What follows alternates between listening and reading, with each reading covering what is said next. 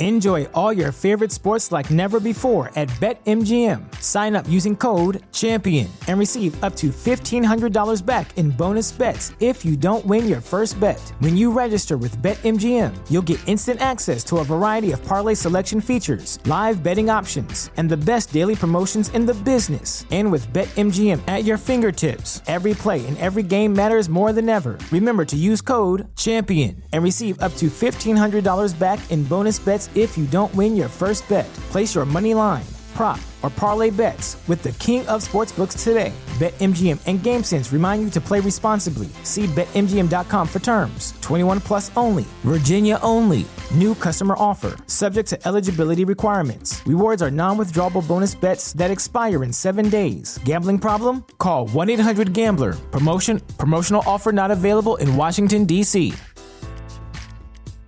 Say goodbye to your credit card rewards. Greedy corporate mega stores, led by Walmart and Target, are pushing for a law in Congress to take away your hard earned cash back and travel points to line their pockets. The Durbin Marshall credit card bill would enact harmful credit card routing mandates that would end credit card rewards as we know it. If you love your credit card rewards, tell your lawmakers hands off my rewards. Tell them to oppose the Durbin Marshall credit card bill.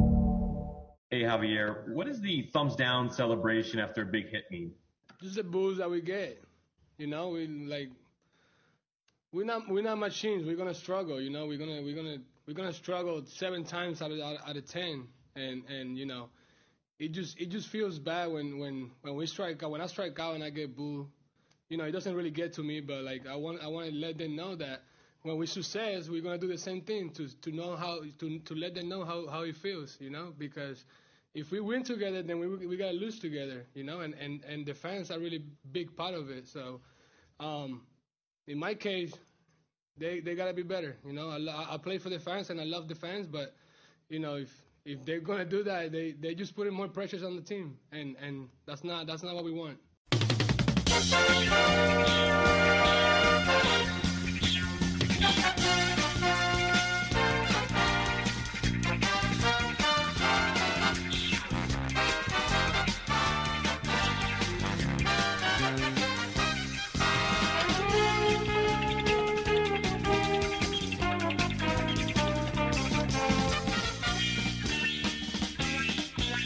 It's another edition of the Talking Mets podcast here on this Sunday, August the 29th, 2021. Of course, I'm your host, Mike Silva. Check me out all the time at the TalkingMetsPodcast.com. Send me a tweet at Mike Silva Media, and you get the show on Apple Podcasts, Spotify, pretty much whatever podcasting service you desire. If you want to interact with me, Mike Silva at TalkingMetsPodcast.com. No G, Mike Silva at TalkingMetsPodcast.com. Well, welcome into another edition of the show. And before I get to the big, no, let's get to the big news. No, the big news is not what you heard coming in. Javier Baez calling out the fans. No, it's not Jerry Koosman's number being retired. No, it's not a cool guest that we're going to have, and I will have a cool guest, and I'll give you an idea in just a moment. It's that we're now available on Amazon Music. Yes, Amazon reached out last week said, Would you like to be a part of our music, the podcasting portion of the Amazon Music Store? We are now in it. Go to Amazon Music, search for Talking Mets. You should see it. It's in there. I saw the link. What is it going to do for us? I don't know. But I am humbled and honored to be part of the Amazon Music portion of uh, the podcast sphere. And it's all because of you guys, for your listening, for everything that you do, for the engagement and what have you. Now, uh, this show, uh, I have a guest coming up in just a bit. I had a chance to catch up with him before the game today. Steve Keen, longtime Mets fan, had a very popular blog for a long time called Kranepool Society at Kranepool on Twitter. Doesn't really blog anymore. He's just an average fan like everybody else, but somebody who had a chance to watch Jerry Koosman pitch and a different voice. Steve and I go back a long way. I mean, when he was doing blogging even before I got involved in this craziness, and when the Mets used to invite members of the independent media, uh, the late Shannon Ford, who spearheaded that, Steve and I uh, struck up a friendship at those meetings, and we had some really fun times. And a lot of the things you see going on now as the Mets are trying to reconnect with uh, their history and the fans, and that's interesting that I bring that up because this whole intro is taking a different turn after what happened in the post game today after the Mets beat the Nationals. But what you're seeing with the Mets trying under this new ownership to reconnect with their history is a way to make the experience and build a more uh, cohesive community for Mets fans and whatnot. Funny that I bring that up because this show and when I talked to Steve, none of the comments made by Javier Baez were anywhere any, anywhere on our mind, and it would have probably changed our segment a little bit. But I think a lot of what we said and did it could connect to that. If and I had a chance to go to the game yesterday. Now I could go and I could probably push the Mets to get a, a press pass and it's a field pass now. It used to be you had the locker room and the field pass, and if you were at the little kids table, they put you on the field pass, and all the real media, the beat writers were allowed in the clubhouse. Well, those days are over. Everybody's down on the field, so maybe they wouldn't let me down on the field. But I, I, for what I do here, is I try to stay independent, as I try to bridge the gap between the media and the fans and the team, and really use whatever resources I have in this humble little show to bring it all together and give you a strong opinion, and then let you decide what you like and what you don't like. Um, going to the game as a fan and experiencing Citi Field for the first time in two years, I haven't been to a game since June of 2019, uh, was the best way to do it. And I can tell you, I thought the ceremony was great. I thought the crowd is decent. For the most part, I think, and, and I haven't been at any games until Saturday, what you're getting right now at least at, at, on this Saturday night, is you have a, a, stadium that's full, with the exception of the outer uh, upper tank, the upper deck, upper tank, like uh, Keith Hernandez says, where people in those corners really aren't there. So those are probably portions of the ballpark that you'll see uh, during a playoff game or something. I mean, wh- why sit in those seats, which aren't great, when you have tons of opportunities with apps at MLB.TV and great big screen TVs, all affordable uh, all at your fingertips, quite literally. And uh, you know, look, it's going to cost you a hell of a lot less. Twenty five bucks to park. You know, seats are going to be between, depending where you sit. You know, you can get seats as cheap as ten dollars, but you know sometimes they run a hundred, two hundred dollars or plus. You know, if you want to get a good seat, go into one of those clubs, bring your family, whatever. It's a long, it's a long night. You know, I didn't get home till almost midnight, but a great ceremony. I thought the Mets did a nice job. Long overdue with Jerry Koosman, and I think when Mike Piazza introduced Koosman, I think the key of that introduction is really where I want to go here, where it is critically important for the Mets to do a better job with their Hall of Fame, with bringing back players from their history, with honoring the right players. Not everybody should get their number retired. I think we'd all agree the next number retired is probably David Wright. I mean, that's my guess. It's the one that makes the most sense. Uh, but there's tons of players, and I'll talk about that with Steve, whether it be Carlos Beltran, Howard Johnson, David Cone, Al Leiter, Sid Fernandez, that probably could be in the Mets Hall of Fame. I had a friend of mine that called me a couple of weeks ago and said he brought his son to a Mets game during the last time the Nats were in town, right before the the 13 games from hell against the Giants and the Dodgers. And he said his son really enjoyed the Mets Hall of Fame especially going to the 86 trophy. But he was like, well, it's so pathetic. They only have two trophies. And I stopped him and I said, stop there. That's the problem. Look, the Cubs have over 100 years of history. Mets have uh, uh, more World Series than them, right? They hadn't won in over 100 years when they won in 2016. I don't think the Cubs are any less of a team in terms of history and enjoying history and enjoying the players throughout their history than uh, you know before 2016 than they are now. That's the problem. Baseball's an intimate sport. You have the longness of each game, the longness of the season, the casual, easy nature of whether you listen to it on radio or on TV, and there are so many characters and, and connections that bring people together. You know, baseball and, and sports in general especially doing something like this, has introduced me to a world of people that I'd never know. And players you draw a connection to and learn from and enjoy, not because they necessarily win a championship or a pennant with the team, but because they were good players, or they had personality, or they hustled, or you like their style, whatever. There's a lot of reasons. I mean, uh, most of you could probably name a player on the Mets listening to this that you liked at a different era or a different time in your life that somebody else wouldn't even be thinking of. Not even somebody that would show up on the top 10 in wins above replacement, batting average, home runs on any list, but you like them because of a reason. And I'm not saying bring back every Tom, Dick, and Harry, for lack of a better word, but the Mets should start to do a better job. And I think, and Piazza was on this show a couple of times over the last couple of years, has talked about his involvement with the alumni. I think there's a lot of work there to be done. I think there's more work to be done. It'd be nice to see some of the more contemporary players, uh, like a David Wright, potentially getting getting involved and what have you, because. You know, look, uh, he's not a Hall of Famer. Mike Piazza is the only living Hall of Famer left now that Tom Seaver's passed but he is probably going to go down uh, for a while at least as the he's homegrown and he's the best positional homegrown player in team history. Arguably, you could talk about Strawberry, but I think what happened in Strawberry's life and where he is in his life makes it where Wright is probably more appropriate.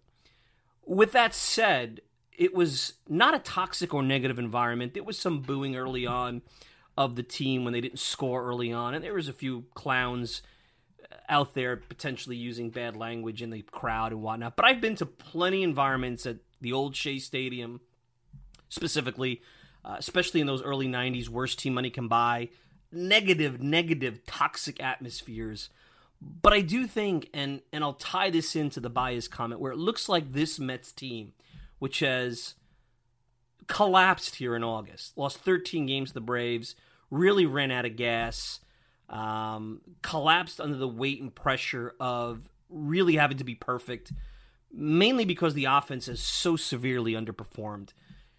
The crazy thing about the Mets since 2018, 2018, and this is very similar this year, they had a horrible, like 1962 Mets type June.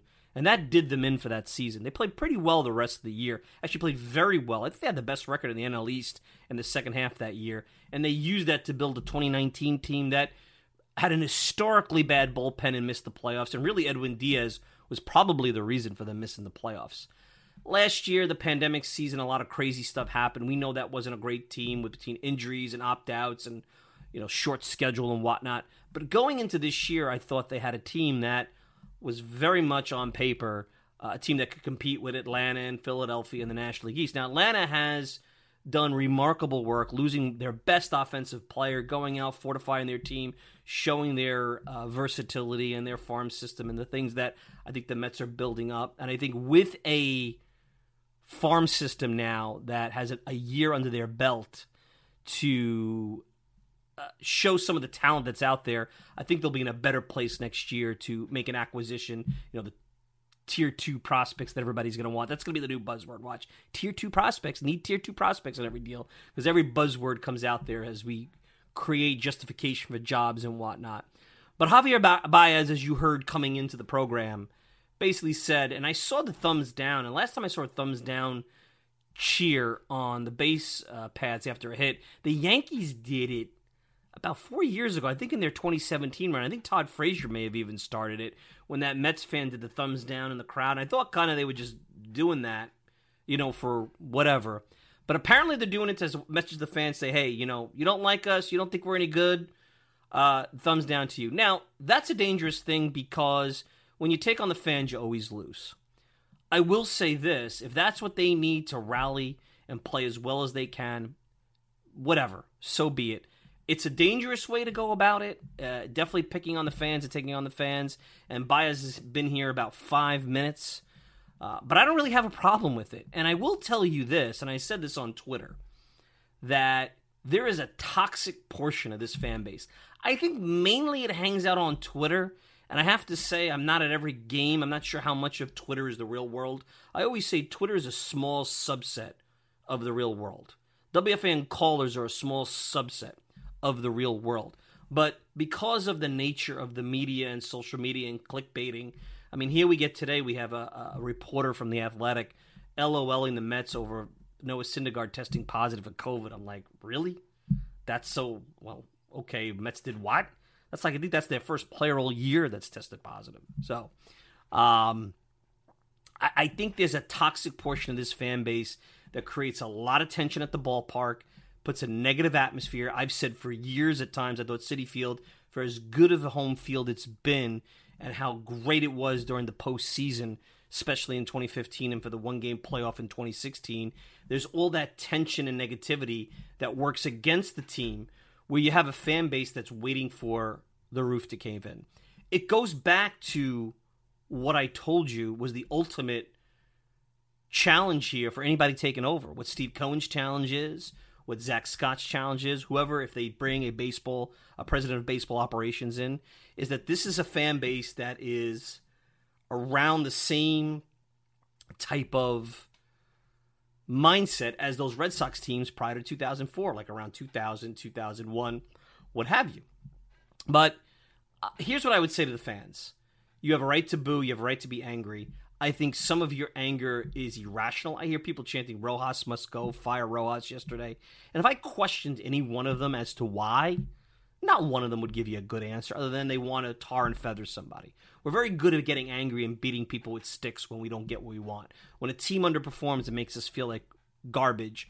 Who do we beat up? Oh, throw all 25 guys out. Well, that's just that's like when your parents when your kids say, "If you don't stop, I'm going to throw you from this moving car." Oh, really? Are you really going to do that?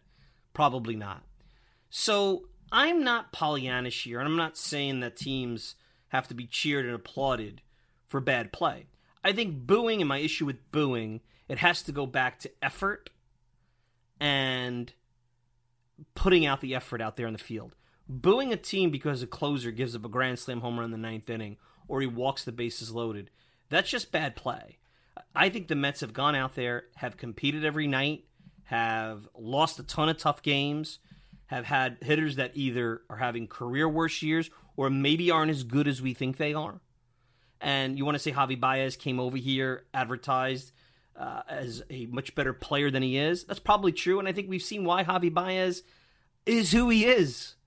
You know, you always look at guys from afar, and then when they come and they play in your uniform, and you see them every day, four ABs a day, or every fifth start, or out of the bullpen every other day, you start to say, well, now I see where they weren't perfect. Not every player on another team's uniform is perfect. And by the way, when the Mets get beat, do you think the fans from the other team are saying, wow, wow, I'm, I'm really fortunate the Mets aren't trying today? No, they're saying their players executed and beat them. Just like the Mets fans say their players executed and beat them. So I I think that if as a fan base, you're going to go out there and be piss and vinegar until you get what you want, which is whatever that is, a championship or a team that you deem acceptable or a team that wins a championship. Look, it took the New York Rangers over, you know, what, 1940. It took them over 50 years to get that cup. Um, the Knicks haven't won a championship since 73. There are teams in baseball that have never won. Never won. Look at the Texas Rangers. Um, if you're only going to enjoy, and I even saw this when Howie Rose went after a fan uh, yesterday on Twitter, saying, Why are we going to bother with the Koosman celebration? You know, this season has gone up in smoke. Well, if that's what your attitude is about the Mets and baseball, maybe this isn't for you. Really. Because I got to be honest with you, then, you know, even the Yankees have had seasons where they haven't made the playoffs. They haven't won a championship since 2009. I mean, if that's if that's what you want, then go root across town. You know, you could do that. You know, if that's the kind of team you want, makes you feel better. Uh, you know, I don't know what to tell you. Want to root for the Patriots? Go root for the Patriots. Go do something else. Get out of the sports thing altogether. I think Javi Baez is going to spark a conversation and it's probably a conversation that we need to dive into deeper. But I really think today is about Koosman, is about Mets history. Steve and I are going to get into Koosman, learn a little bit of how Koosman played as he saw him, and talk a little bit about Mets history and the whole Mets Hall of Fame and Mets retired numbers and where that could go. And uh, I'll get his take a little bit, and you'll hear what his take is on this current team. Of course, again, I had a conversation with him right before the Mets play the Nats, so the Javier Baez comments and whatnot are not part of it. But I don't have a problem with Baez's comments. What I will say is he put a target on his back, and he's put a target on this team's back, and they now have to take that. And if that their intent was to use that as a motivating factor to play better and down the stretch, and it's very important, as I've said, even though I believe at this point we're playing out the string here. I don't see the math in the Mets' favor. If they're losing to the Giants and not uh, doing their part. You know, I was still, op- you know, not optimistic, but I still felt you play well against the Giants, you win the series, you could still hang around this thing where a nice run as you play the weaker competition, uh, you know, could get you into a scenario where maybe you have a shot as the season goes down to the final couple of weeks. I don't see that now. But I don't think tanking, I don't think giving games away is what this team should do. This team has to go out and continue to push forward, win as many games as, as they can. Let's see who's the solution for 2022. Let's see who's not. Some guys like Javi Baez have pushed their chips to the center of the table. Other guys, you know, maybe they don't want anything to do with this. And if that's the case, get him out of here. I have no problem. So I have no problem with what Javi Baez said. There's a burden of responsibility on him now and the team for that. But also, I think the fans, especially the toxic fans, should look inward and say, if my whole goal is to come here and be angry when I watch this product, then maybe this product isn't for me. Because as much as they're frustrating and whatnot, there should be a lot of joy in watching a baseball team. And I think there's a very negative, toxic portion of the fan base that needs to learn that and learn that fast. All right, let's take a quick break. When I return, Steve Kean, Kranepool Society, him and I talk Jerry Koosman, Mets Hall of Fame, retired numbers. What do we think of Koosman making it? Who's next? And tons of conversation about fun moments in Mets history. We'll be back with that and more right after this. He picks up the sign. Here is the 2-2 pitch. Swing out and miss. Second out. Strikeout number 11. Here is the 0-2 pitch. And it's in there for a cold strike three. Koosman has struck out 12 for the second time this year. Looks into Stearns again. Here is the 2-2 delivery to Hector Cruz.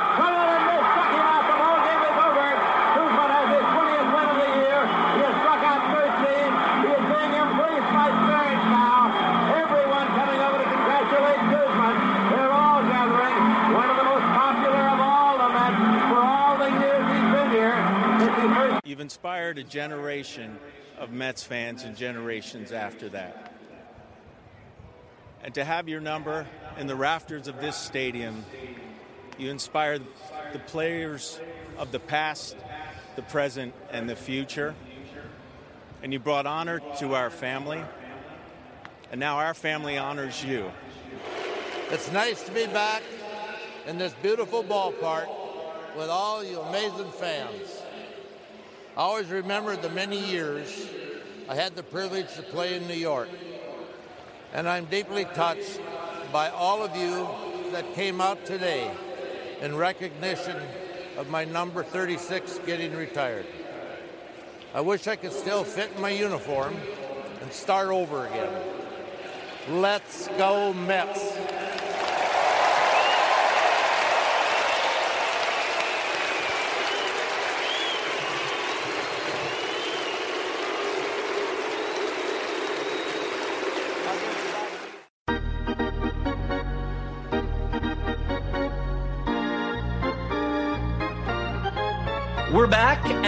I'm excited about my next guest. You guys may remember we actually had a, at some point between my ESPN foray and uh, NYBD and that New York, New York Baseball Digest foray and Gotham Baseball. I had a short span where I decided let's just talk sports and media before the Talking Mets podcast. And Steve King, Kranepool Society, uh, big Mets fan, been around listening, watching this team since the '60s. Who better? The night after I made an appearance at Citi Field. That's the thing. I mean, I actually made it to Citi Field. Steve King, Kranepool Society joining me. We're going to talk Jerry Koosman Mets.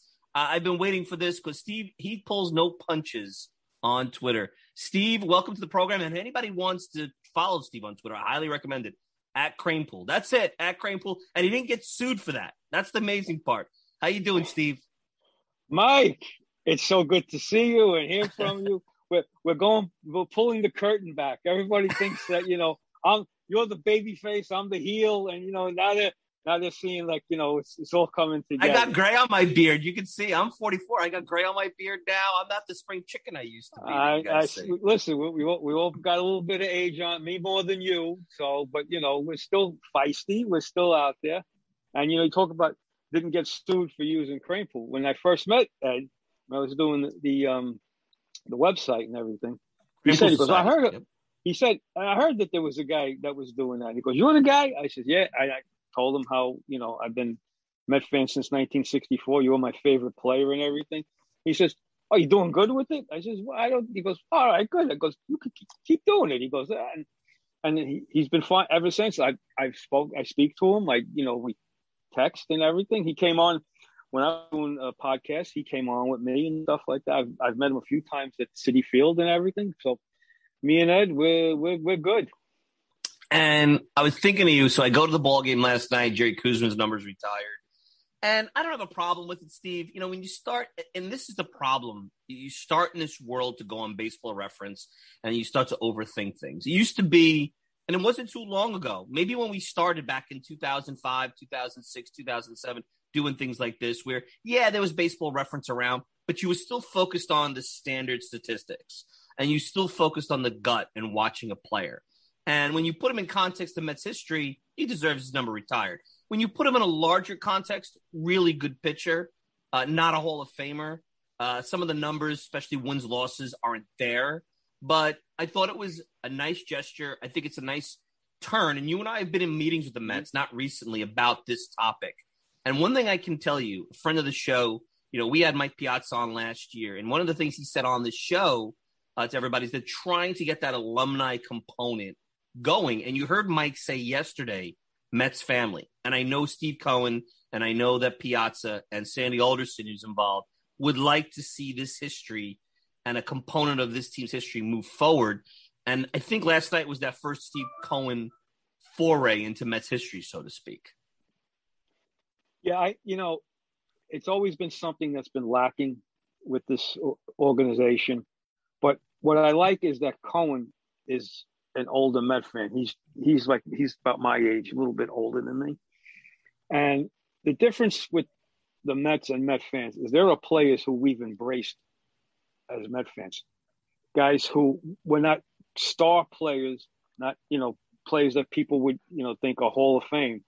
But when you think about players in the history of the of the organization, Tommy Agee, Cleon Jones, uh, these are guys who they should be recognized. They are they're, they're recognized in the Met Hall of Fame, and but the younger fans need to know the history of the team, and they need to know what how this team came about, why they're you know why are there why is there a New York Met team? Why did the Dodgers and Giants leave Brooklyn and New York to go to California? Well, how did we get this team back again? Who is Joan Payson? Who's Bill Shea? Who's Branch Rickey? What's the Continental League? How many of these people know what the Continental League was? It yep. all comes together. Great book about that, by the way. Yes, Great book. Uh, yeah. How all of that together gave us this Met team.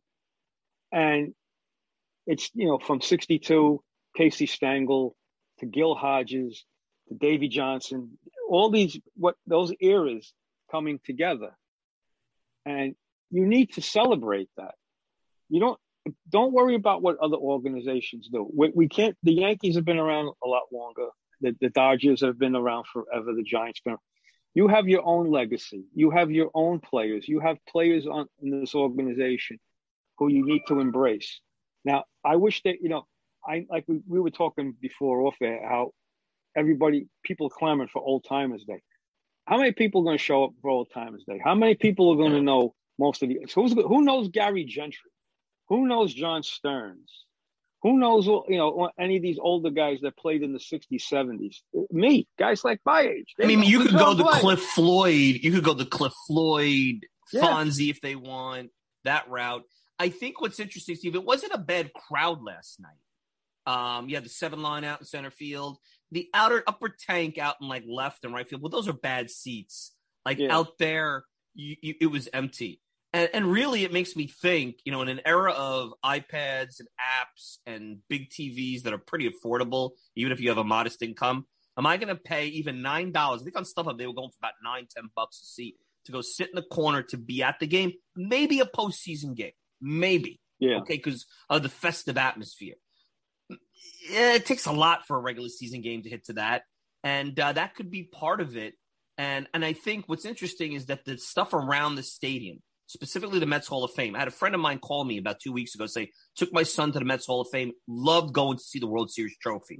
But he's like, it's pathetic. We only have two championships. I'm like, hold, hold, hold on. I go, that's the wrong mindset. Yeah. If you're a Cubs fan, Mets have more titles than the Cubs in the last hundred years. I don't think the Cubs fans are sneering at their history. The 69 Cubs don't have a title, but they have Ernie Banks. They've got Randy Hundley. They got Fergie Jenkins. Ron Santo. I know you hate Ron Santo with the clipping, the tapping of the. I mean, think oh about God. today. Think about that. I look at that Ron Santo. I'm getting off topic. Yeah, Ron Santo clicking Yeah. his heels. I'm like, oh my God, that would go over crazy today. But you have to start to embrace the history of what is here. There are so many fun, good players that are good players. Not Joe McEwing. Joe McEwing was a cult hero. I'm talking John Olerud and Alfonzo, who was Right. here. Um, you know, Ven- guys that Robin were on Ventura, guys like that. That were that Robin Ventura. Maybe they're only here two, three years, you know, but they were good players. Maybe not every one of them gets a, a jersey retired on the Hall of Fame, but you bring them back and you embrace and you embrace the moment. See, you're watching me in my my man cave here. I have good moments. I have players that have moments. Jon Matlack shaking uh, j- uh, uh, uh, hands after a big win, you know, with Jerry Grote. Uh, the Grand Slam single, right hitting a home run in the World Series. Can't take those away. And that's what I hope we start to realize. You don't have to be the Cardinals or the Yankees to have history. You could you could have your history. Exactly. I, I feel the same way. I just feel like just embrace what we, you know, like, okay, you brought back the black uniform. I'm not crazy about the black uniform, but you know what? No, I wasn't either. But you know what? That era of the black uniform was one of the best eras in the organization's history. Okay, Sure. that was a great time. That was a great time. I would bring back like the racing stripe. That was another great time. And even once in a while, pull out the old '62 uniform, which just says Yep. Mets on it, no no name on the back, just to bring it out. Just have them, just to have people see this is how you evolve in your. Role. You know, my favorite uniform really is the 69. I have a photo behind me of Seaver going into his delivery. Yeah. I believe it was in the 69 World Series because there's the bunting. Even though the uniform today is similar to those uniforms, i forget the wool. Don't put the wool; they'll die out there. But uh, I really like those retro. I'd go that route. I really would. That- I Um, would, or yeah. even have like you know Friday is Black, you know Black Friday, whatever. Uh, are you allowed to say Black Friday anymore? I don't know what you're allowed Yeah, to say. Look at Steve. Roll. You know, Sunday is Retro Day. You do 86 one. Right. Forget, and I know they have these new city uniforms and the, the different colors, and I'm sounding like I'm, you know, someone told me the other day I'm yelling at the clouds. I'm like, well, I'm 44. Maybe I'm not yelling at the clouds, but like the Homer Simpson character. But you Yeah. know, like this is not complicated. Know what every team needs, every company in this country needs a director of common sense. And I'm gonna, I am going to not, I'm gonna say I stole that shamelessly from Frank Isola on NBA radio because he said he's the director of common sense for a lot of teams, and he's right because there's so much stupidity out there. And um, you know, you're right. You know, you, there's so much more this team could do. They used to have, and I'm just going to come out and say it. You know, I'll get in trouble because you know, God rest her soul, Shannon uh, is no longer with the Mets. Uh, Yeah. Shannon Forde. They had us come in, talk to everybody in this organization about stuff like this. Guys like you, me, Greg Prince, the you know Shannon from Mets Police, whatever his real name is, who hates everybody now. Uh, you know, uh, the Amazing Avenue guys, Cerrone at Mets blog, you name it. And I'm like, it took this long, 2021. Those meetings started in 2010, 20, 2009 to start moving the needle forward. They sat there, they listened to us, and did nothing that we told them that we thought was what should be done. They just they they they, they listened and they said okay and did nothing. So was, I mean, all it did was get us aggravated. I mean, Right. Especially you. You were feisty. Oh, my God. I used to sit next to you in those meetings. Oh, I would God. sit next to you with my arms folded. And I and I and I and I didn't want to rock the cage because at that point I'm like, well, I'd like to get more access. But I would say, but one day you and I just had at it with them because I, I couldn't take it anymore. And I'm like, this is stupid. Like this is just stupid. And I just couldn't take it anymore, you know? the, the the best one I had was with David Newman. I couldn't stand him, but And he's happened- back. And he's I know. back. He's back. I don't know why, and he, and he has all these allegations against him too, which I'm not shocked by. But you know, I digress. He went over this whole Get us in thing with, with this whole thing with having you know celebrating the Dodgers, and how about putting little Giants in there because we know Yeah. that Fred was you know Fred was one of the not whole gang kids. He was Right. just a Dodger. So I said, Take your, well, why take, you- your, take your paper bag with your lunch and go to Ebbets Field and Yeah. just have a good day. Doesn't matter if So, you want to lose. I, I say to Newman, I said, well, you, you sell Brooklyn Dodger memorabilia in there. Why don't you put some New York Giant memorabilia? He goes, no, we don't have Brooklyn Dodger. I said, you want to come right now to that team store? I'm telling you right now. And he, he, we, I said, you want to see it? and it's in there. There were T-shirts in there, Brooklyn Dodgers with the the B and the whole thing, Mm-hmm. Right. because that's what Fred wanted. So uh, my problem then was embrace the National League history of New York. It's it's it's great. The Dodgers, the Giants, the Dodgers, Jackie Robinson, breaking color barrier here in New York City. I mean, where I work downtown, they go to Montague Street. There's a plaque in the building where, where the Dodger office was, where he signed those papers. The Giants, uh, Willie Mays, uh, Bobby Thomson, the home run. The Giants, they've been in, in the in the National League since like 1880s. They, they're an original franchise. Embrace all that. Embrace your National League history, but always put your Met history above it because this. And I mean, if you go, I go out to San Francisco and go to Oracle Park. They embrace the New York Giant history. It's there through the stadium. Three thousand of- miles away. it's there. They have everything. You, there's sections in the stadium devoted to the New York Giants. It shows the legacy. Here's where we started from. We were the Gothams. We were the New York Giants. Now we're the San Francisco Giants. Just embrace the history of your organization. You have a good history. I mean, anytime the Mets do make the postseason, it's not dull.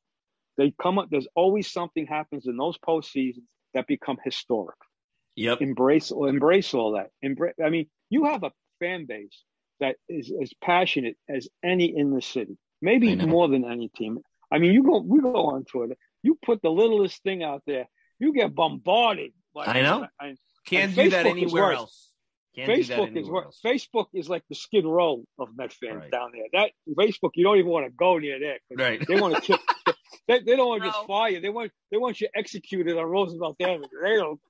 They, they no, I don't even. And you know, I know you hate them. I know you hate them, but you know, Nick's Twitter's not too far behind. You know, as much as Nick's oh Twitter, yeah. Oh my that's god. a Shark Tank. Well, you- Nick's Twitter. well, you- the you- Nick's thing is, and I and I don't get involved on a media standpoint, but you get into that pool. That's a whole. Well, you- that's a whole nother. You know thing. how I like to get them going. With, Oh, they're with my, easy. Yeah, with my. Brooklyn Nets. you're, Brook- you know, you're a Celtics fan. What happened? You moved to the Brooklyn Nets now? I started. It's this is a long story, but I'll make it a little. I'll. I'll I used to have tickets to the. My my brother would have tickets for net games in Jersey. I used to go with my wife. There was nobody in the arena. We started going to the games. When my son, we had my. I used to bring my nephew when he was little. Then I brought my son, and then my my sons. They all started enjoying rooting for the Nets. And then when they were in school, I used to be able to get tickets, and we bring like a whole bunch of guys, kids, and everything, make a day trip. Then when they moved to Brooklyn, my son was old. He goes, "Oh, we got to go. They're in Brooklyn. They're in Brooklyn." And now I work right near there, and I started going to games, and I'm like, you know, I'm kind of like this is Brooklyn. They got Brooklyn, and uh, you know, I'm a Brooklyn You're- guy. You're a Brooklyn guy. Yeah. so I, I kind of like started fo- following them. And then when Sean Marks took over and everything, I mean, I was, and then when Pearson and and uh, Garnett got there, I said, "Oh, they're bringing my Celt- they're bringing Celtics to Brooklyn. This is good." That's it. didn't work out. Didn't work out too well. But I now that you know now he's you know he'll he'll text me. He goes, "Oh, you know, it's a game tonight. When we go on StubHub, get get tickets easy. It's it's easy to get to. And It's an easier than the Garden. Yeah, it's easier Right. and it's more Yeah. affordable. I mean, Oh, it is. Yeah, it is. affordable. No, it is. And Yeah. I mean, I walk there. He takes the train two stops. We meet and we go. And we have a good time there. So I've kind of embraced the uh, the Brooklyn mentality. So So, for those who didn't watch Jerry Koosman, like me, I look at numbers. We see the embrace after the World Series. Uh, one other quick thing before you talk about Koosman, there is a connection between Koosman and the first three Mets pennants. Koosman in '69 gets traded for Jesse Orosco, '86. yeah, People forget Jesse Orosco was reacquired by the Mets in the offseason of 99 to 2000, but was traded for Joe McEwing, who was on the Yeah. 2000 team in spring training of 2000. Think about that. No, First yeah, now, Joe McEwing cut it off. He didn't get traded, but you can make the argument that Joe McEwing was David Wright's first mentor, oh, and he was David Wright was the 2015 team. So Yeah. Koosman may have that connection between This- four pennant se- winning teams. Six separations last of. Jerry. Uh, six separations of Jerry. Six Kuzma with separations of team. Kevin Bacon, Yeah. six separations of Jerry Koosman. Jerry Why is Jerry Koosman? A, who is Jerry Koosman to the fan that did not watch him? I didn't see him. I just see a baseball reference page. Well, Koosman, he pitched only he pitched in 68. 68 was his rookie year. Now 67 was Seaver's rookie year, and Seaver came in like you know he won Rookie of the Year. It was fantastic, unbelievable. Now '68, Koosman comes in. Now this is when Gil Hodges takes over. Hodges comes in, and the mindset of this organization has, is changing because he Hodges comes in and says, "Listen, there's going to be no more this lovable loser stuff. We're here to win." Koosman just misses winning Rookie of the Year. Johnny Bench beats him out by maybe a couple of votes, and that was one of the big things I remember as a kid. Every start that Koosman made, you would match it with what Bench was doing, and when you look at it, Koosman should have got the Rookie of the Year. Uh, you, you look at the, at his rookie year, nine, he won 19 games. Mm-hmm. he pitched 260 over 260 innings. I mean, think so, about those numbers today. Think about those yeah. numbers today. Yeah. And he always was, you know, then as his career, he was always, you know, they talk about like Ron Darling was like always the second game, the the, the Dangerfield game pitcher for Gooden. This was Koosman. Koosman always got the second game. Seaver was the opening day starter every year. But Koosman, when when you went into a series and you had it lined up, Seaver, Koosman, Matlack, Seaver, uh, even back then, Seaver, Koosman, Gentry. That's mm-hmm. a formidable three. And Koosman, he had the mentality. This, him and Seaver, they. This is you know what what hurts me is that Seaver is no longer here and and would have been this is why this should have been done a lot sooner. Just to hear Seaver and Koosman speak about the, how they were. Seaver right. and Koosman, and, and the, another main cock in this whole thing was Jerry Grote. Jerry Grote gets lost a bit when they talk about great catches. Grote right. caught these two guys, and Koosman, he when he had come on the podcast I did a while ago or years ago too. Uh, many and, years ago, I remember. I remember. Yeah. He got himself a little hot water. We didn't talk about that after. Yeah, that. Thought, he, yeah, thought taxes I, were voluntary. I don't know about that, I, Jerry. I, I I know all about it. I spoke to off the air about this. this it's it's one. That's a whole nother show. That's a whole other show. Voluntary. That's a whole other show. You you can do anything you want in this country, but there's consequences oh. to your actions. Just remember that. If you're listening day, to this program, that's the one thing you take away. You know. Yeah, yeah. It was just bizarre what he got involved in. But Grote, he told me that when Grote was catching him, that if he didn't make the pitch that we that Grote wanted, he would fire the baseball back at him and aim right at his belt buckle. And it's when he knew, he goes, you know, I, I, I gotta, I gotta right. wake up here because I'm not hitting where I'm supposed to be hitting. You know, Koosman had, he threw uh, upper 90s, if not maybe then a who knows? We, they didn't really depending on what gun. Back then. Yeah, he he threw he threw hard, and he threw what what you could call a heavy ball that kind of just sank. Yes, Keith talked know, about that. Yep. Yeah, it's yeah, you know, and it's hard to explain it because it's just it's a ball that it kind of you, think of it as something like a rock. It just drops, and he had that with the sinker. His sinker dropped, and he had the curveball that just was twelve to six, just broke. Yep. So I mean, back then, that's what you had as a starting. That was your the arsenal. Your repertoire was those. You had your three, and he and he and the thing was too. He was a workhorse. He there was he. I think the least amount of innings he pitched in a year in a game was maybe six. He was always good. He, complete games. He was, you know, almost an automatic on a complete game. If why is, and game, that's why his record is not as good as it could be. Yeah, because of that. If if you look record wise, okay, you're going to say, all right, he's, he's a little bit of above a 500 pitcher. But you look at his career ERA. This is a guy that pitched 19 years in the big leagues, right? He's got a, a three a 3.36 ERA lifetime. 140 complete games. Yeah, I mean, you could you couldn't get 140 complete games now if you played 140 more years because they don't. This is like it doesn't happen anymore. Yeah. I mean, his strikeout strikeouts is what this guy was a, a work. Was, this guy was a competitor. You knew what, that when he got out there, and this is why back in in '69, what what what turned 88 with him and Seaver that you had two cornerstones and a righty and a lefty. So now this is when Hodges knew what he had, and he said, uh, "We can add to this and we can we can really be good. Nobody thought what was going to happen the next year in 69. Nobody thought that. But you thought, wait a minute, this is going to be no longer the team that loses. They don't lose 100 games anymore. They don't make errors. They don't. They don't look like you know. They don't look foolish in the field.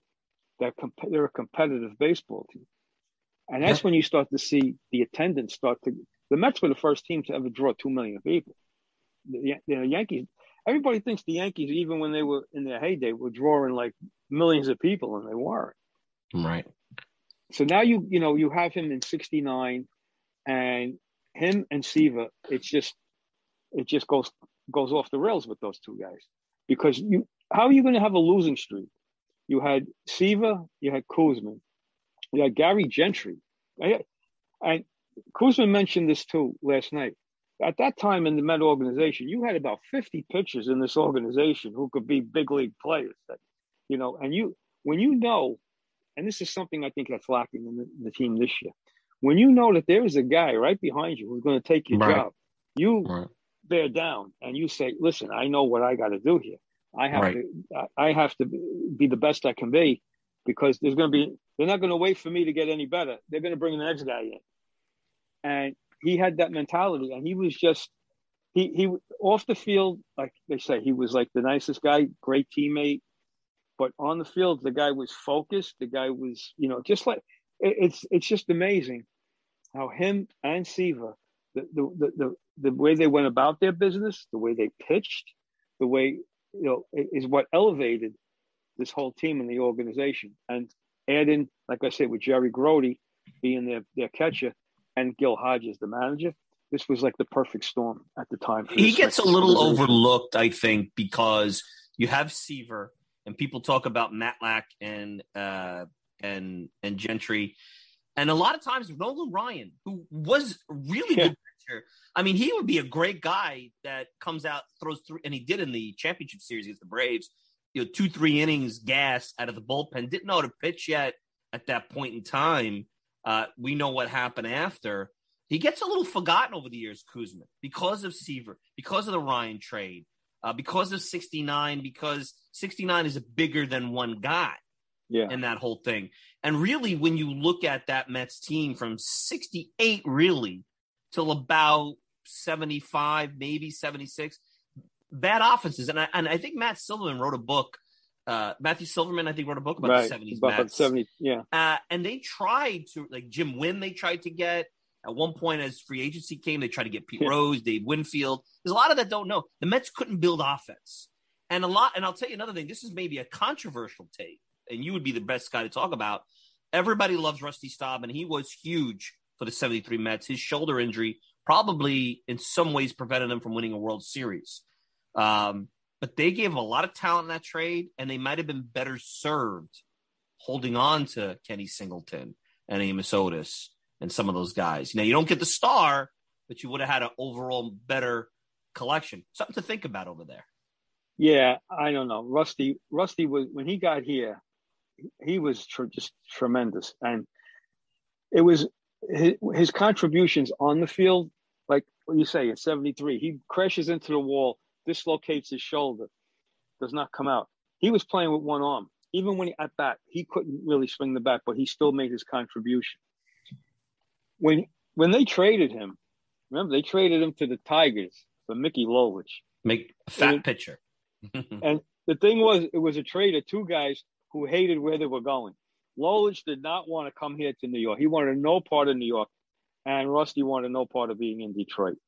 And and then that they finally got it's a Rusty good ballpark back. for him though. When you think about it, Tiger Stadium was a good ballpark for his career, right. but it was but more about he, got, he was a New York guy. Right. Once he got here and saw the opportunities he had in New York and being on that team, there was no way he wanted to go. And I think that you know, remember remember back then who was in charge, like Donald Grant and you know, he was just like one of these. You know, if he saw somebody was getting ahead of ahead of something, he didn't want he didn't want them around.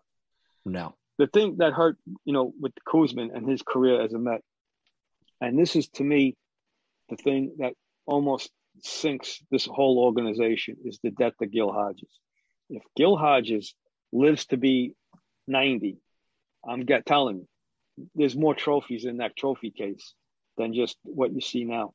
Right. He was he was the guy that was making the move. There is no way in hell he was going to allow Tom Seaver to be traded. He would have taken Right. out Don Grant like a like a boss. He would have taken him out. And he made him But in was- part of the front office after his career. You don't know what Gil would want to do. Oh, without a doubt. And then what hurts too is the the, the way Hodges. I mean, that was a, his he died suddenly. I mean, this was like nobody. This was like the, the, the there was panic in the organization. They they panicked. They didn't know what to do. Right. You had Whitey Whitey Herzog wanted that job in the worst way. Whitey Herzog was there. Whitey Herzog was responsible for the farm system then that were bringing up all these guys. Sure. He was saying he wanted that job. You also had Bing Devine, who had a falling out in St. Louis with the with Busch, with uh, Augie Busch, and he bolted St. Louis and came with, and he was brought in with, to what with Whitey to be the GM of the Mets but he hated being in New York and he ran back to St. Louis, you know, with his tail between his legs. But Whitey wanted that job. When the manager's job went to Yogi, that's when Whitey left the organization. Right. You can look from that time on the decline of the Mets.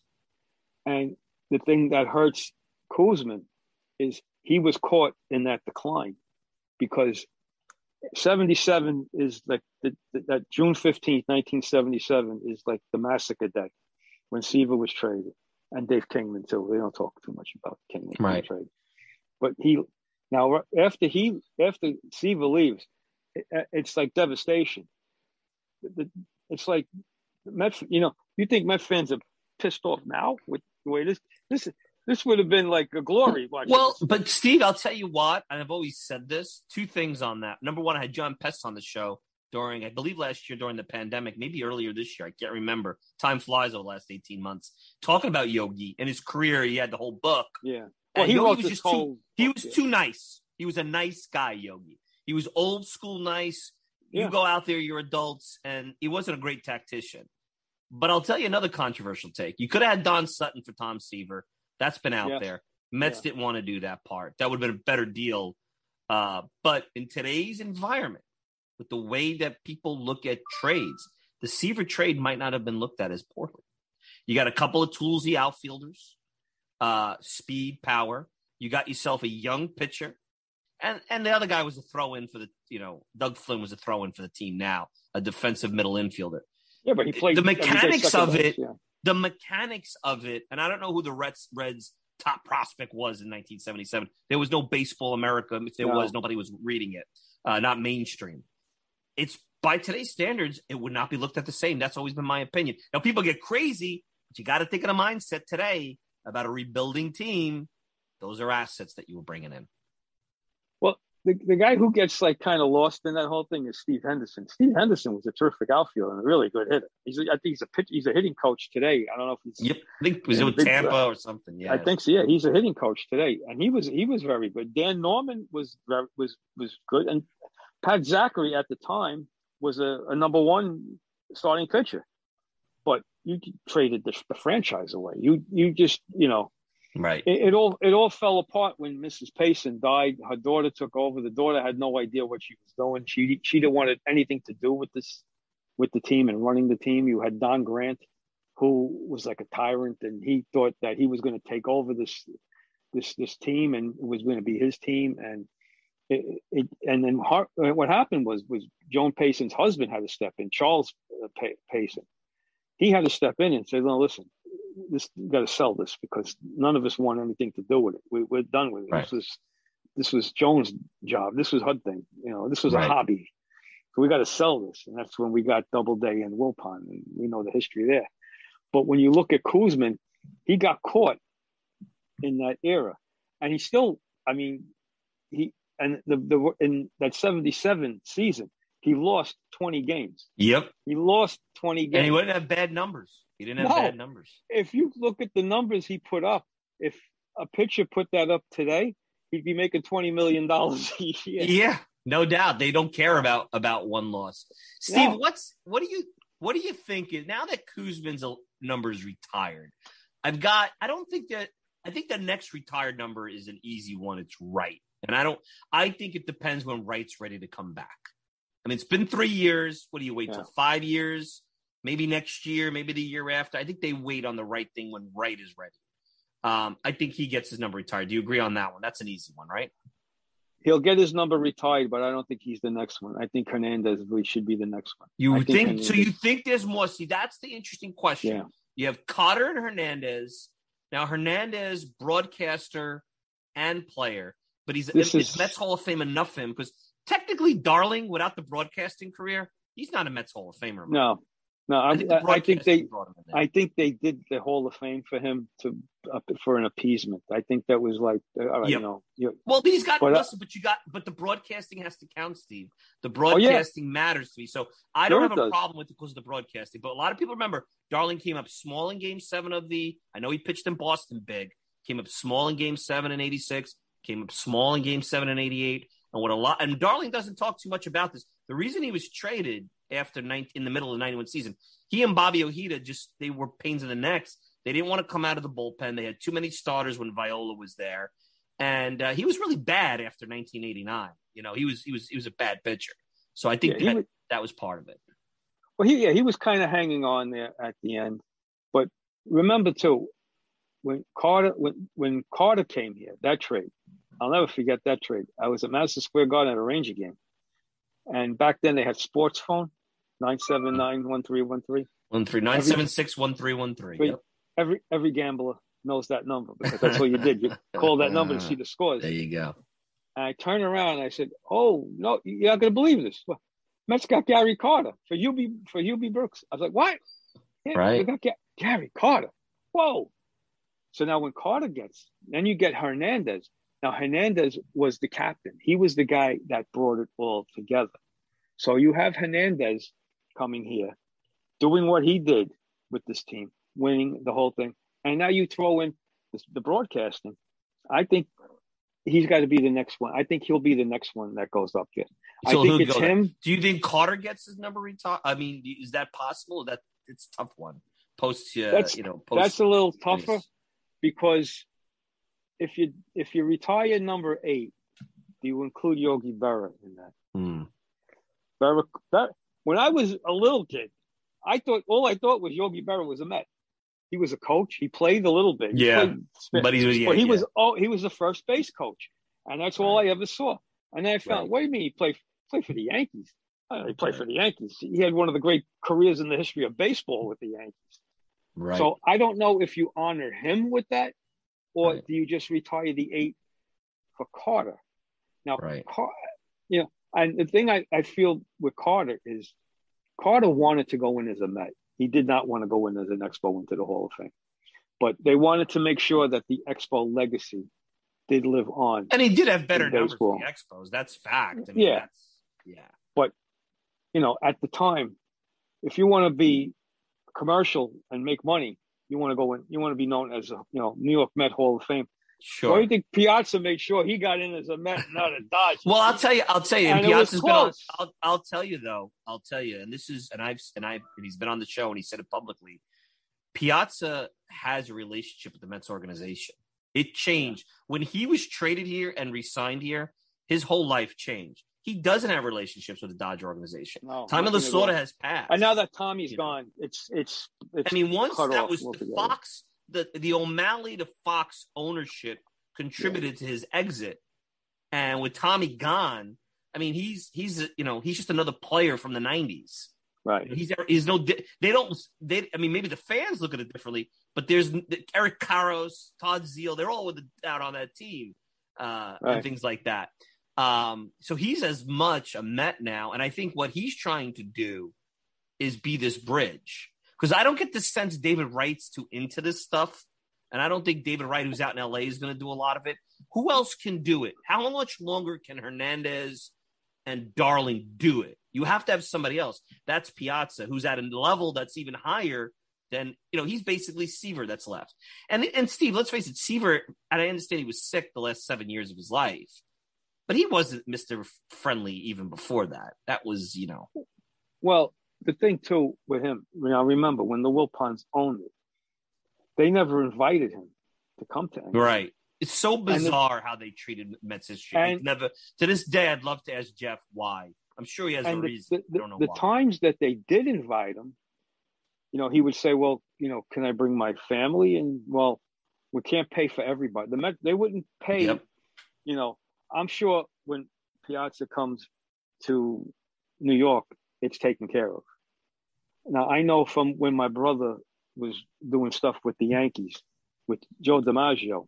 Joe DiMaggio didn't pay for anything. They flew. they told sure. Steinbrenner would call DiMaggio, hey, Joe, I need you for this weekend to come in. Okay, all right, here, first class air ticket. We fly you here. You stay at the Four Seasons, the whole bit, and that's when he would come. But that's how you take care of these people. This is what you know. I mean, to bring they a guy who could probably be in that group, like you say, to bring the alumni would be a, a, Edgardo Alfonzo. He, yep. He's still part of this organization. Uh, he needs to be given more of a role in this organization because this is a guy. Not only was he great with the Mets, he right. loves being. He loves he loved, the organization. He didn't want to leave He leave. loves the city. He, yeah. he loves the city. Right. He loves it. He, he has he has Mets blue and orange in his blood. Yep, he's was managing that, the Cyclones just a couple of years ago. Yeah, I, I mean, he's a guy. I would try to get Ojeda to get back into this organization. I miss I him so much on the. I don't, I don't think, think so that. either. Well, let me he throw some so names for the Mets Hall of Fame. Here's here's a name that the fans have emailed me a lot about. I talked about earlier in the year.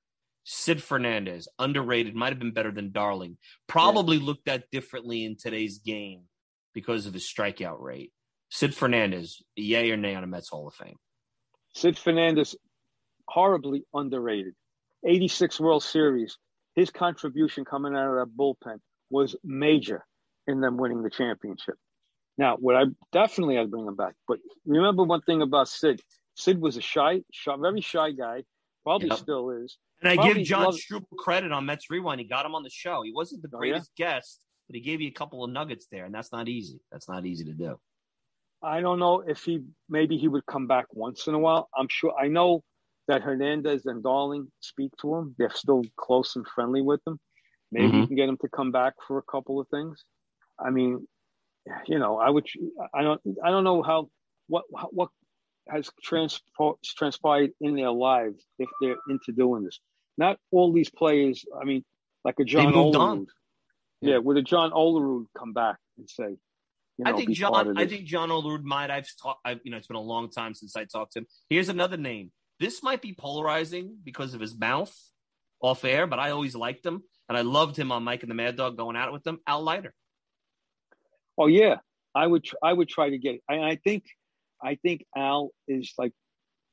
He's kind of like leaving that Yankee thing with yes, you don't see him too much there. No, he's he, doing MLB Network now. A lot of and his son will probably be in the big leagues in the next two oh, years. Oh yeah, so you'll see him. Yeah. yeah. No, I mean, if you bring, you could bring him, and John Franco is out there. I know Franco wants to be, always wanted to be involved in this. Sure. I mean, I don't, I don't know if he still does. I, mean, I don't think he's live... on. Are you still terrorizing? No, he doesn't, on Staten Island. He, is he gone or not, is he still there? He's not my neighbor anymore. He moved. He moved to. He moved to Tribeca. His ah. kids are all grown. So just so the audience knows, Steve would always harass John Franco on Staten Island and run into him. You know? He he used to come to, if if you if any Staten Island listeners, you know, he used to come to Lee's Tavern all the time. I live right near it, and I'd always see him in there. And he'd come to the Little League. I I coached Little League for 15 years, and right. he would come to the little. His son. No, even when he was with the Mets, when he started the Mets, I remember running into him on 86th Street and 18th Avenue at the car wash. He used to oh, yeah. work out I don't know if it was Jack LaLanne's at the time. There was a gym right near there. He used to work out there in the off season. Well, that, that's where uh, he's from. He was from yeah. over there. Yeah. I also have stories from a time in Chicago when a bunch of guys from from Staten Island. We went out to Chicago and we met up with uh, John and Al Leiter and a couple of guys. But I might save that for the book. I don't know. I don't know. okay, let me throw you. Let me throw you another name. I think, uh, and this guy is is going to be a lot more controversial because he played for the Yankees. David Cone? Yeah, I mean, I think Cone though has planted his flag in the Bronx. I think being on yeah. Yes, and I think that that's where he's. I mean, I think that that's where he wants to. Uh, I think that's where he, he wants to be like the Phil Rizzuto. I think he wants to be the guy there for you know 25 years doing that. and he is. I mean, people need to. There's stories with him when he was with. Oh, I got a story. Oh, oh, let me tell you, it's not suitable for on air. No, I have a story. no, I spoke to Eric Hillman at Mets fantasy camp about 15 years ago when I went, the only year I went, and I talked about that '92 team. And there's a doozy of a cone story with Jeff Torborg and Jeff Torborg's wife on an airplane, which I will not repeat on air. I'll tell anybody off air. I'll tell that There story was. There you go. there's a few there's a few ones going out there that from reliable sources who uh No, this is reliable. Yeah. the person was on the yeah, airplane. yeah, no, I mean, It's yeah, funny. I, I, Yeah. I, I've heard, I've heard a few too. I might have even It heard funny. one you're talking. I mean, yeah, and I think Here's that another that's why name. he's Here's another name. This is controversial as well. And I think I, I I read Andy Martino's book, and I don't think he's coming out of his hiding anytime soon. He's very upset. Carlos Beltran, Mets Hall of Fame, not retired number, but not crazy too. If you look at the numbers, Carlos Beltran. probably the best free agent signing in the history of the organization. I agree. Not, not you know he. The- For some, you know, he's always going to be known for the bat on the shoulder, Adam Wainwright game, you know, the curve. Yep. But he was he was tremendous, and he might have made a terrific manager. And I think he needs to get a second shot because look at AJ Hinch. Look at the job AJ Hinch has done Sure. in Detroit with the Tigers. Sure. Look at Cora, Alex Cora coming back to the Red Right. Sox. I never liked how he was. He somehow has taken the fall for everybody. And if you read Andy Martino's book, he doesn't talk to many people. Beltran, Terry Collins is one of the few people he still talks to. Yeah. And even Terry's very upset about what went down. Now, if you read that book, uh, Beltran didn't help himself when he how he handled the media and kind of spoke to Joel Sherman, I believe, instead of like Davidoff, instead of his bosses when things were going down first. You don't not pick up the phone for your boss, but pick up the phone Yeah. for Ken Davidoff or Joel Sherman. You don't do that, and then you don't go into a meeting with your bosses and and play the ball player. I'm not talking. I'm going to give you as little as possible. You got to bear it all out because then that gives them reason to be worried that you're going to do that with the press, and then it's going to cause a bigger problem. Well, that's that's what cost them the Met job. Sure. I, if you if you come out and just do you know throw yourself at them and give a confession and say, listen, this is what we did. You know, I'm I'm sorry for what we did. We all got caught up in this whole thing. You know, I, I you know I didn't start it. I got involved in it. I was working with these other guys trying to do all this. We we realized what we did was wrong, and I I learned from that. I mean, if I have to take a suspension, I'll take a suspension. That's what you had to do. Right. Don't go, you know, don't go in there guns blazing like you know you're going to shoot your way out of this. And then, Sure. then the, like you say, you know, the, they start looking at that saying, well, wait a minute, this guy has not, you know, he's not contrite at all about this. He's like, you know, he's pushing this. What's going to happen if we have a problem here with something? You know, when you when I as I'm talking to you, when you look at like advanced metrics, it's no no contest. Keith Hernandez is way better than Carter and probably deserves because of the broadcasting. Yeah. I mean, he's the Mets Phil Rizzuto. I know I digress here, but he's the Yeah. Phil Rizzuto in the booth. You brought up Phil Rizzuto. Yeah, you're probably right. As the more I look at it, you're probably right on that. I, I, I would, I, and I think, I think right when they showed him in in the L.A. last last week when he was there, he's got Leon kids.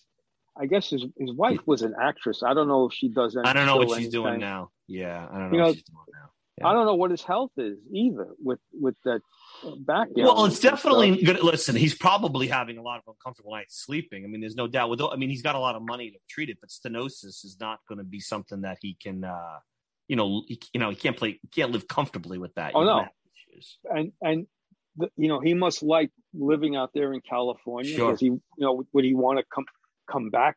I mean, maybe not now. Maybe like in five years, six years. Maybe It's when his kids get interesting, you know. It's, but it's but it's really interesting because Piazza's going to be holding this baton for a while, and there's only one logical person. But the more I think about it, even if he lived in New York, he just isn't that guy. He just he's not a guy. I just don't think that David Wright wants to be that guy. I think he was a leader by example. He was a big voice at that clubhouse, but he never was a presence. And that was Right. always the criticism of him. Delgado was a presence. Beltran wasn't a leader, but he became a, a leader later on in his career. He was a presence in the clubhouse. Uh, Cliff Floyd was a presence in the clubhouse. Reyes and Wright were young guys with energy and a lot of talent. And that brings me to Reyes. that guy deserves to be in the Mets Hall of Fame, but he probably can't be because of what he did off the field. Or will they forgive? No, I don't think so. I think this the off the field stuff. I don't know. You know that you know how things are today. Companies don't want controversy. They try to, you know, because if you take somebody who has a past like Reyes does with the domestic violence, you're going to get the, uh, you know the social media the the wokesters will be out the you know the, the social just yeah the they may be out after this program. They may be out after they're always, they're always out. They're always out they're, to be woke. burning steaks in front of, I'm going to send them to your house in Staten Island yeah, oh we love them here on Staten Island that's right yeah, that's bring right. them out here out in Suffolk County we don't like them any better either no the wokesters I, I never seen people who have so much time on their hands. I know. how how can you be angry about so many things in a day? I don't, I don't There's a lot of beautiful things going. Uh, there's a lot of crazy things going on in the world, but there's a lot of beautiful things going on in the world too. So. Yeah, I'm like, but and and no matter what you do, you're going to offend people. So you know. I look like the cancel culture. You can't cancel me. There's nothing to cancel. I, you know, I get away well, that's the thing that drives me nuts about me. Look, I tell people all the time, I do this because I love it. It fits into my schedule. Uh, I love the fan interaction. The, I get so many beautiful emails. I'm humbled. I mean, I got a decent audience. Am I ESPN level numbers? Of course not. Uh, it grows all the time. I mean, Amazon Music, you know, sends me an email. Do you want to have your pop, your your show in the in the store? Sure, why not? I'm like, yeah. they don't do that for you know Johnny come lately sitting home and, and his, you know, uh, you know, I love when they say I'm in my mom's basement. Well, if you saw yeah. how much my mom's basement that I pay for a cause, you, you probably would would want it. But um, you know, this is fun. There's a lot of fun stuff going on over here, and it's you know, it's the, but it's the same people who get angry. They get angry over everything. I'm like, my God, you're gonna have. There's a very toxic portion of the fan base right now. We'll oh, get yeah. to that as we go on the way out. Mainly, and what I saw at the ballpark last night, it was it's on Twitter, maybe a little bit on WFAN, but you could turn the dial off on WFAN. No one's really sitting. Uh, it's on Twitter and I'm not, and I think it's a little. I don't want to say it's younger because I, I, don't. I can't say it's an age group. It's a toxic fan base that even was upset that in this season the way it turned out. Well, why would I bother with Jerry Koosman Day when they're not winning? Yeah. Well, that's not what this oh, that, is all about. That said, that's how not what that was yesterday was about. That said, how he rose off yesterday. I know, and I'm glad Howie went after and dropped the mic on that guy because if that's how you're going to root for this team, I don't care who you are. You're going to be miserable most of the time. Winning is hard, uh, even for the Yankees. Winning is hard. Building a team is hard. hard.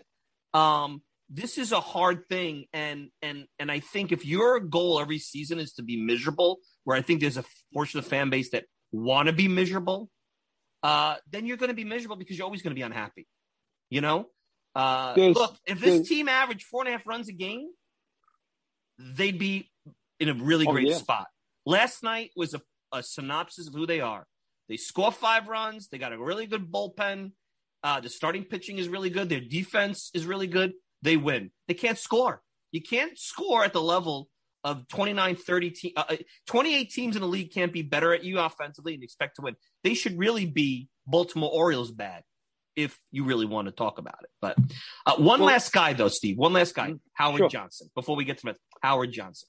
Very interesting. Howard Johnson. Remember, he managed the Brooklyn Cyclones. 30 30 30 club. That was a big deal back 30, in the 30 80s. club.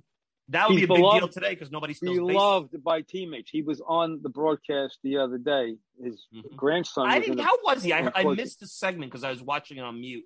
How was uh How was Hojo? What any interest? I know his grandson had some health issues and stuff like that. His, his grandson had there was an accident where a lawnmower ran over, over, his, foot, his foot yeah. and yeah. And it seemed that a lot of guys, old players and stuff, have helped him with the financing and stuff. You know, getting the kid help and everything. It seems the kid is really back on track. Very lucky. Very lucky. Yeah, he's very very lucky. And Hojo now is he's he's like a high, he's working in a high school as a batting coach. I think he does like private lessons and stuff. Mm-hmm. And I guess that's how he's making some some money. And I mean, I would he I, he managed the Cyclones. He he was the manager and Bobby Ojeda was the pitching coach. I know. This is like around two, 2000, 2000, no, yeah, maybe two, when they first came into the league. Oh, maybe 04, 05, because Hojo went to the big league club when they right. fired uh, Tom Robson. Right. Uh, and he was the hitting coach. bad then. Right. I would, I would definitely bring him back now. I mean, they have to do something. But retire Hojo's number. Is he worthy of? A, no, I don't know. Uh, Mets Hall of Hall Fame. of Fame. Not retired. Mets Hall of Fame. Not Mets Hall of Fame. I don't think so. No Mets Hall of Fame. Uh, retired number. Let's let's just make this clear. No, the the yeah, that's we're talking Mets Hall of Fame. The only retired numbers you could even debate right now are right, right for sure. Oh, right, and Hernandez. Gonna, that's it. There's nobody else. Everybody else is a ceremony, like they we saw a few weeks back with Alfonzo and everything. And oh, let me ask. I have to ask your reaction. Ray Ordonez and Carlos Baerga. I'm getting old, man. When I saw how they look, man. Wow. Woo! You, oh my God. you had to see me sitting here trying to explain to my son Ray Ordonez how great he was as a shortstop, and he's. I said, "You don't know." I said, "I said you're on that. You go on that YouTube, look it up." Uh, I, you, I I will said, tell he you. He was tremendous. I Couldn't will hit. tell you. Could not I, hit. I, I got to give you this. This before we get to the team because I know we're going long here, and I apologize. I kept you long. No, it's okay. been Fun.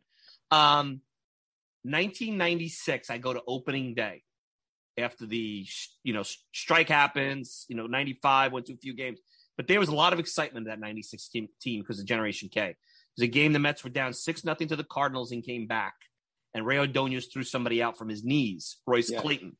That's not what I remember because that play happened so fast that when you're in the upper deck, you can't really, other than it was a great play, you don't know Yeah. the knees. What I remember is his lateral movement at shortstop, how eye opening it was for me as a fan. You know, you had Santana leading up to that, Jose Vizcaino. Kevin Elster was a really good shortstop. Elster, very good, Right. very good. But and Howard Johnson played a little short. Mhm. Dick Schofield was a nice shortstop. People remember Mets had him. Uh, but Tony Fernandez briefly, briefly before he decided Yeah. This wasn't for me, let me go back Yeah. to Toronto and win a World Series. Ray Ordonez, eye-opening lateral movement from day one. You knew this was not normal, and he couldn't hit, and he never figured out how to hit. yeah, But he, in a town that was all about Jeter, I don't care what anybody says. Oh, I don't care what please. Ray Ordonez was beyond superior. The only knock I'd give on Ray Ordonez is because he got to so many balls in the hole, he made a lot of throwing errors because he tried to throw everybody out. But he improved on that as time went on. He he was his own shift. He Yep. you didn't need a shift with him. Nope. No matter what you hit the ball, left, right. And Lindor is a good it. shortstop, but Ray Yeah. Ordonez is better. No, he's not. He he Ordonez is like special. And I, I I tell my son, tell young guys, just see if you can find clips of it and just watch how he played. He was unreal as a shortstop. The knock against him was he couldn't hit. He was like a 200. He he was he just could not hit. When you had these teams back then, you didn't need him to really be the banger. He just if he played that that solid defense behind that pitching staff, you had you you had a winning team. Right. All right. This current team, um, the Mets, this current team. Yeah. Uh, I, look, I'm not in the Fire Rojas camp. I don't think it's his fault right now. Uh, people have to understand you're not, you know, Buck Showalter, Bruce managers They're not- that, no. they're not coming back. Those days are over. Those days, Those are, days over. are over. Just bring in another manager. Uh, and he, here's what I would say. First about Rojas. Uh, I listened to Ken Hill on a. There's two podcasts you should check out, Steve, if you haven't. Mad Dog's doing a podcast about teams that almost won it, uh, called "Digging Up the Past." You, it's for free, even if you don't have Sirius. They did an Expos one, and Bret Boone has a podcast with. I mean, Albert Belle was on it for two parts. Think Yeah. about that. I mean, great conversation, different perspective on Albert Belle. But Ken Hill was on with Mad Dog talking about the 94 Expos. And why did they like Felipe Alou? He had knowledge of the game, he communicated very well, and he put them in positions to win. Uh, Felipe Alou has a horrible record as a manager outside of a few years. Uh, you can't criticize the manager when a team is not hitting. Uh, you want to criticize the hitting coach? I've talked to former ball players who say, I can't even remember who my hitting coach was some years. It's on them. It's on them.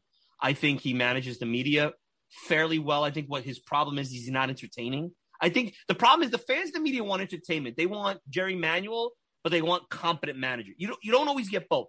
Rojas is a baseball junkie. Is that fair to say? So you get baseball junkie interviews or bland interviews on there. Um, as far as the front office, they took over November 1st. This was chaotic from the start. But I think they have a good bullpen. I think they have good pitchers. I think the depth will be better because now you have a full minor league season. I don't think they they have cash flow now with Cohen, unless things change with him. They're not like a rebuild team. They're a team that needs to bring in some different and better offensive players. Um, and I think they need to hold on to some of their free agents, like Stroman. I think I'd hold on to and try to figure out how to keep Aaron Loup and that bullpen together. Uh, I don't think it's all bad, and I think uh, unfortunately like 2019 when the bullpen was this crazy bad anomaly that sunk them. The offense is going to go down as this crazy bad anomaly because I don't think Michael Conforto is this bad. I don't think all these guys are this bad. That'll that sunk them. I don't think it's Rojas' fault. I think Rojas is, is a good baseball guy. He's been in this organization for 15 years. He's done just about every job.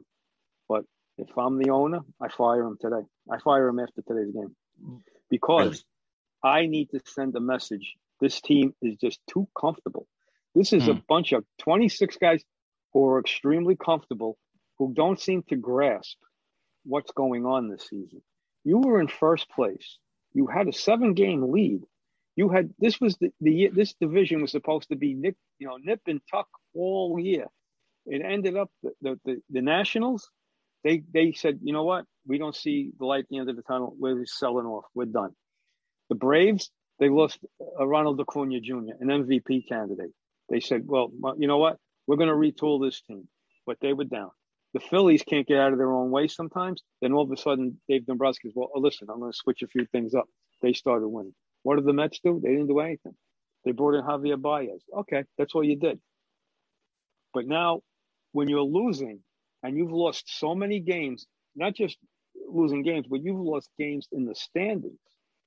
And every night, whether it's him and Pete Alonso, who I love, I hope Alonso's here for 20 years, but you got to stop telling people everything's fine, we're going to be good, because you can't do that to this, this the fan base. This fan base sees right through you. You cannot do it. Rojas can't come on there and say, you know, uh, we had some good at bats, we hit the ball hard. We, nobody. It's baseball. That's baseball junkie talk. That's right. that's what you do in team meetings, right? But right. you know what he's doing? He's being the good manager. He's like taking, he's sticking up for his players. Right. But there comes a right. time when you got to just say, listen, I don't know what's wrong with these. I'm trying everything. And right. Pete Alonso can't come up there smiling and telling it's not okay. Now, is it as bad as everybody tries to make it? No. No. I still you think have, they'll finish 500, and I think they'll finish with. I'm going to say they're going to finish with 82 to 83 wins, which is underachievement. But that's a, failure. 62 player roster with a 62. I mean, think about it. They've had to go 62 deep this season. What's yeah. disappointing is you expected this kind of offense with the replacements back in May. You got more offense at times from the replacements than you do from these guys. Yeah. I think that's and- it. But I'll ask you this is it sitting Michael Conforto sending a message? Maybe not verbally, but that's sending a message to me. I mean, Conforto's not playing every day. It's very quietly done. Kevin Pillar started last night. Conforto was a pinch hitter with the big hit. Um, yeah, it is. You know, I think James McCann, who I think is a good catch and throw guy, uh, he sat him for a little bit with Tomas Nido. Uh, JD Davis out of the lineup. You know what I'm saying? Uh, you really can't do anything with Baez right now. I mean, this is who you got. Baez is a winning player, but he's a player that'll drive you crazy. He's a player. Anybody gives him a seven year deal, they're out of there. They have rocks in their head. That's all I say. You want to come back on a short term deal? Let the Cubs give you seven years. I, I don't think he's going to get that. But you know, no, he, the, the the market for him is not going to be what he thinks it is. There's a glut of shortstops that'll be on the free agent market. If if he you know if he takes a three year deal with the Mets, then it's worth it. Now, the thing is, you're sending these messages, and you're still you know I still think a lot of these guys, are, you know, what happens is when you look to see there's nobody behind you, you get comfortable. Yeah. There's nobody. There's nobody in Syracuse that you're bringing up right. that's going to take over for some of these guys. Right. And but that's now, not Rojas's fault. That's not even no, no, it's Zack not. Scott's fault. But but I'll agree with you that they are starting to do something, like you say, by sitting Conforto, sitting Dom Smith, sitting yep. J.D. Davis, and Rojas came out and said, "Listen, we're going to you know, who's ever hitting is going to play, and we'll find a place to put. And they're getting more aggressive on the base pad. The one criticism I can have of, yes. of Rojas here, and this could go, and we don't know the dynamic with the game plan now. Remember, there's a game plan. Is the front office might be saying, "Hey, stolen bases overrated. We don't want to lose runners.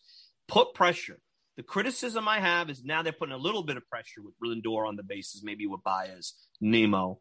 Uh, is they don't take a lot of walks, they don't hit a lot of home runs. There's no pressure on the other team no. at all. The other pitcher, there's no pressure. Even last night, they they hit the three run homer. They, they, those pitchers were never really constantly in trouble, and that hmm. and that's and that's a problem.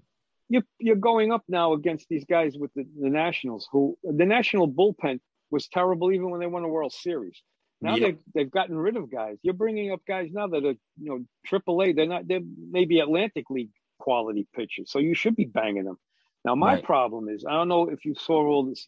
That when I'm at the game Wednesday, I'm watching. The Giants put on a clinic on defensive shifting. Mm-hmm. They it was like they knew where to go for each player. They shifted every every player on the Mets. Yep. Now one left-handed batter on the Mets. I'm they telling you the that there way. was there was a, no. a Grand Canyon on Think, the right. You know what was on one of the more side. impressive at bats this year? If you remember the walk off hit by Drury when he went the other way on the slider. And I and Keith and and if you remember, they showed the booth. They do those clips where the booth is yeah. You see their reaction. Keith was like, you know, there That's you go. Because the, and it's, it's easier said than done. I completely get it, but it's got to be a I don't know if there. Uh, here's the only other thing I could say about the offense. One, maybe it's not that good. I had questions about Dom. Everybody had questions about JD Davis. Jeff McNeil, I think it's physical, a little, a lot mental, but I wonder if his lower half. You know, he had tired legs. Well, you have tired Hernandez legs. Mentioned, Hernandez mentioned that last night. He says he doesn't look like he's running. He looks like he's running on eggshells. Yeah, he doesn't. Something's look, physically yeah. wrong with him, but he's playing, so I wouldn't give up on McNeil. But I think the other thing that bothers me is, and you could see, just pay attention if they flash, if the camera flashes to the dugout, they always, before that at bat, are looking at that iPad or something on that Oh, iPad. yeah. I, I don't think the mind, you have to think of the human mind. The human mind has to get into a zone and focus at the task on hand. The prep is for pregame. Yeah, you could go down and watch video, which I still think is not great during the game, but to be on the on deck circle, watching an iPad, looking at heat zones, cluttering your mind before you get up to the plate, I think is a problem. And I think that's part and parcel to the analytics driven nature of this team. And it didn't matter if you had Chili Davis there, maybe it wouldn't have mattered. But I, I think just the way they've approached the offense from the firing of Chili Davis to a lot of the stuff they're jamming, it's clearly not working. So the criticism is, well, they're not doing anything. Well, no, I'm telling you, they're doing a lot and they're probably doing too much. Go out there and just hit. The hell with it. At this point, what do you got to lose? Well, that's that. That's. I mean, Keith Hernandez says this constantly. They need to take those iPads out of the dugout because, like you say, sometimes it's overloading with with things in your head, showing you things that when you get up to the plate, you're not able to react. You're too too busy thinking about what you got to do instead of just reacting. I mean, if you if you're left-handed and they're putting a, a severe shift on you to the right side, you can't look and say, if, if I, not even if I bunt, if I choke up and just put the back elbow in and come through and just try to get it towards that, it's going to roll down the line. I got an easy double. Yep. And and I don't know, I don't know why some of these guys maybe they're not. You know, if you had like an older players and stuff, if you had more veteran type players, they might say, you know what, keep that Right. iPad, keep your philosophy to yourself. Here's how I got to the big leagues. Here's how I'm going to do it. Right. And I guess guys don't want to go against what the coaches are telling them to do. But Right. it, I mean, I'm watching that game on Wednesday, and I'm like, the Giants. uh, It's like it's like it's choreographed these shifts. They know Right. they know each guy. They know okay, we who's up? Dom Smith. Okay, he's going to pull. So let's put Right. five guys this way. Right. And I'm saying, you got this whole left side. Come on. I mean, just put that elbow in and just go the other way with it.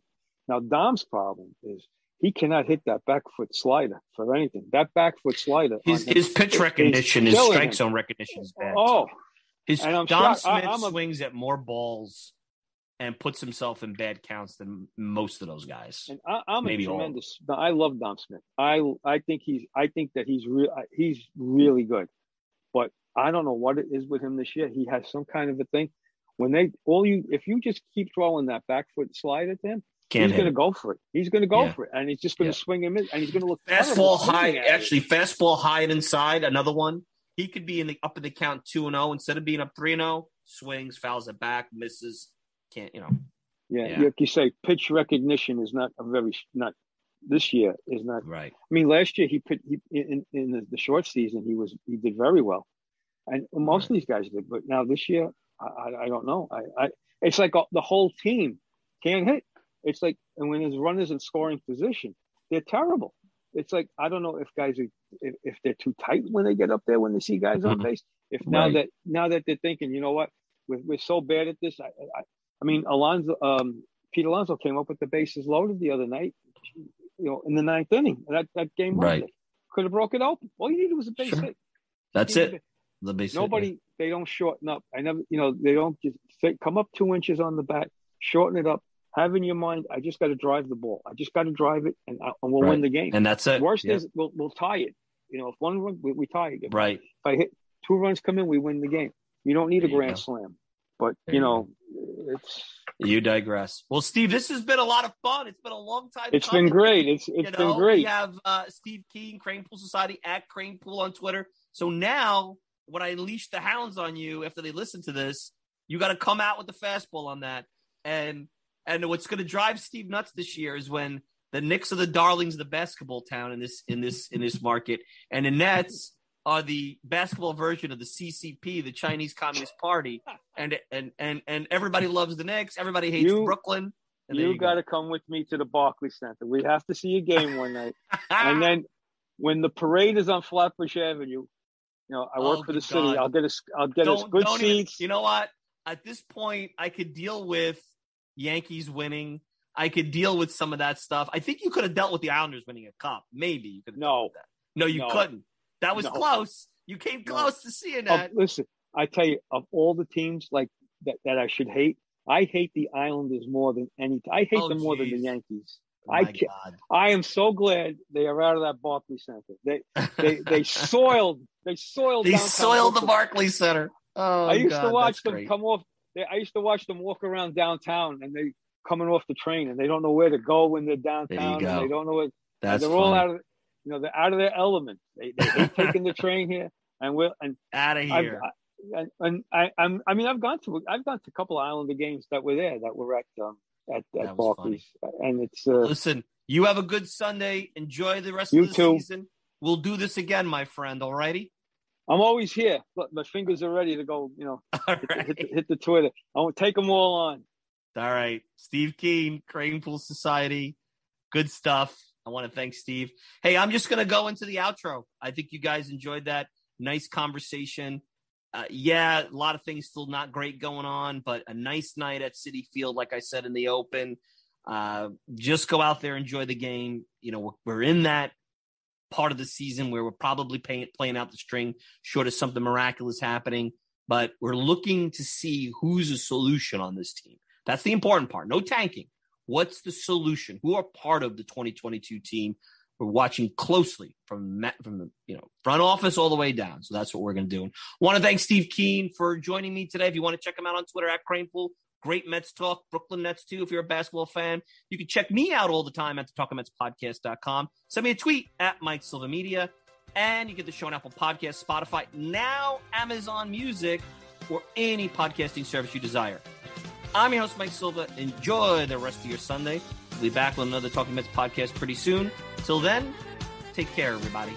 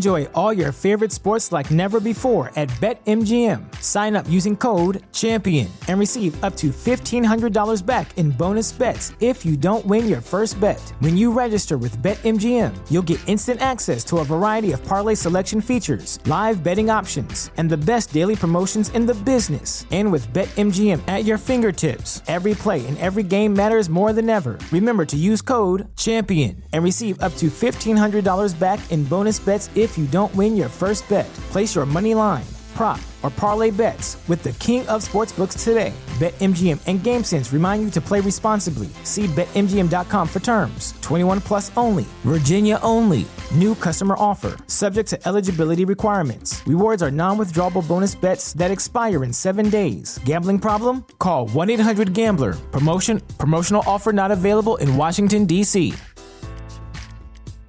Say goodbye to your credit card rewards. Greedy corporate mega stores, led by Walmart and Target, are pushing for a law in Congress to take away your hard earned cash back and travel points to line their pockets. The Durbin Marshall credit card bill would enact harmful credit card routing mandates that would end credit card rewards as we know it. If you love your credit card rewards, tell your lawmakers hands off my rewards. Tell them to oppose the Durbin Marshall credit card bill.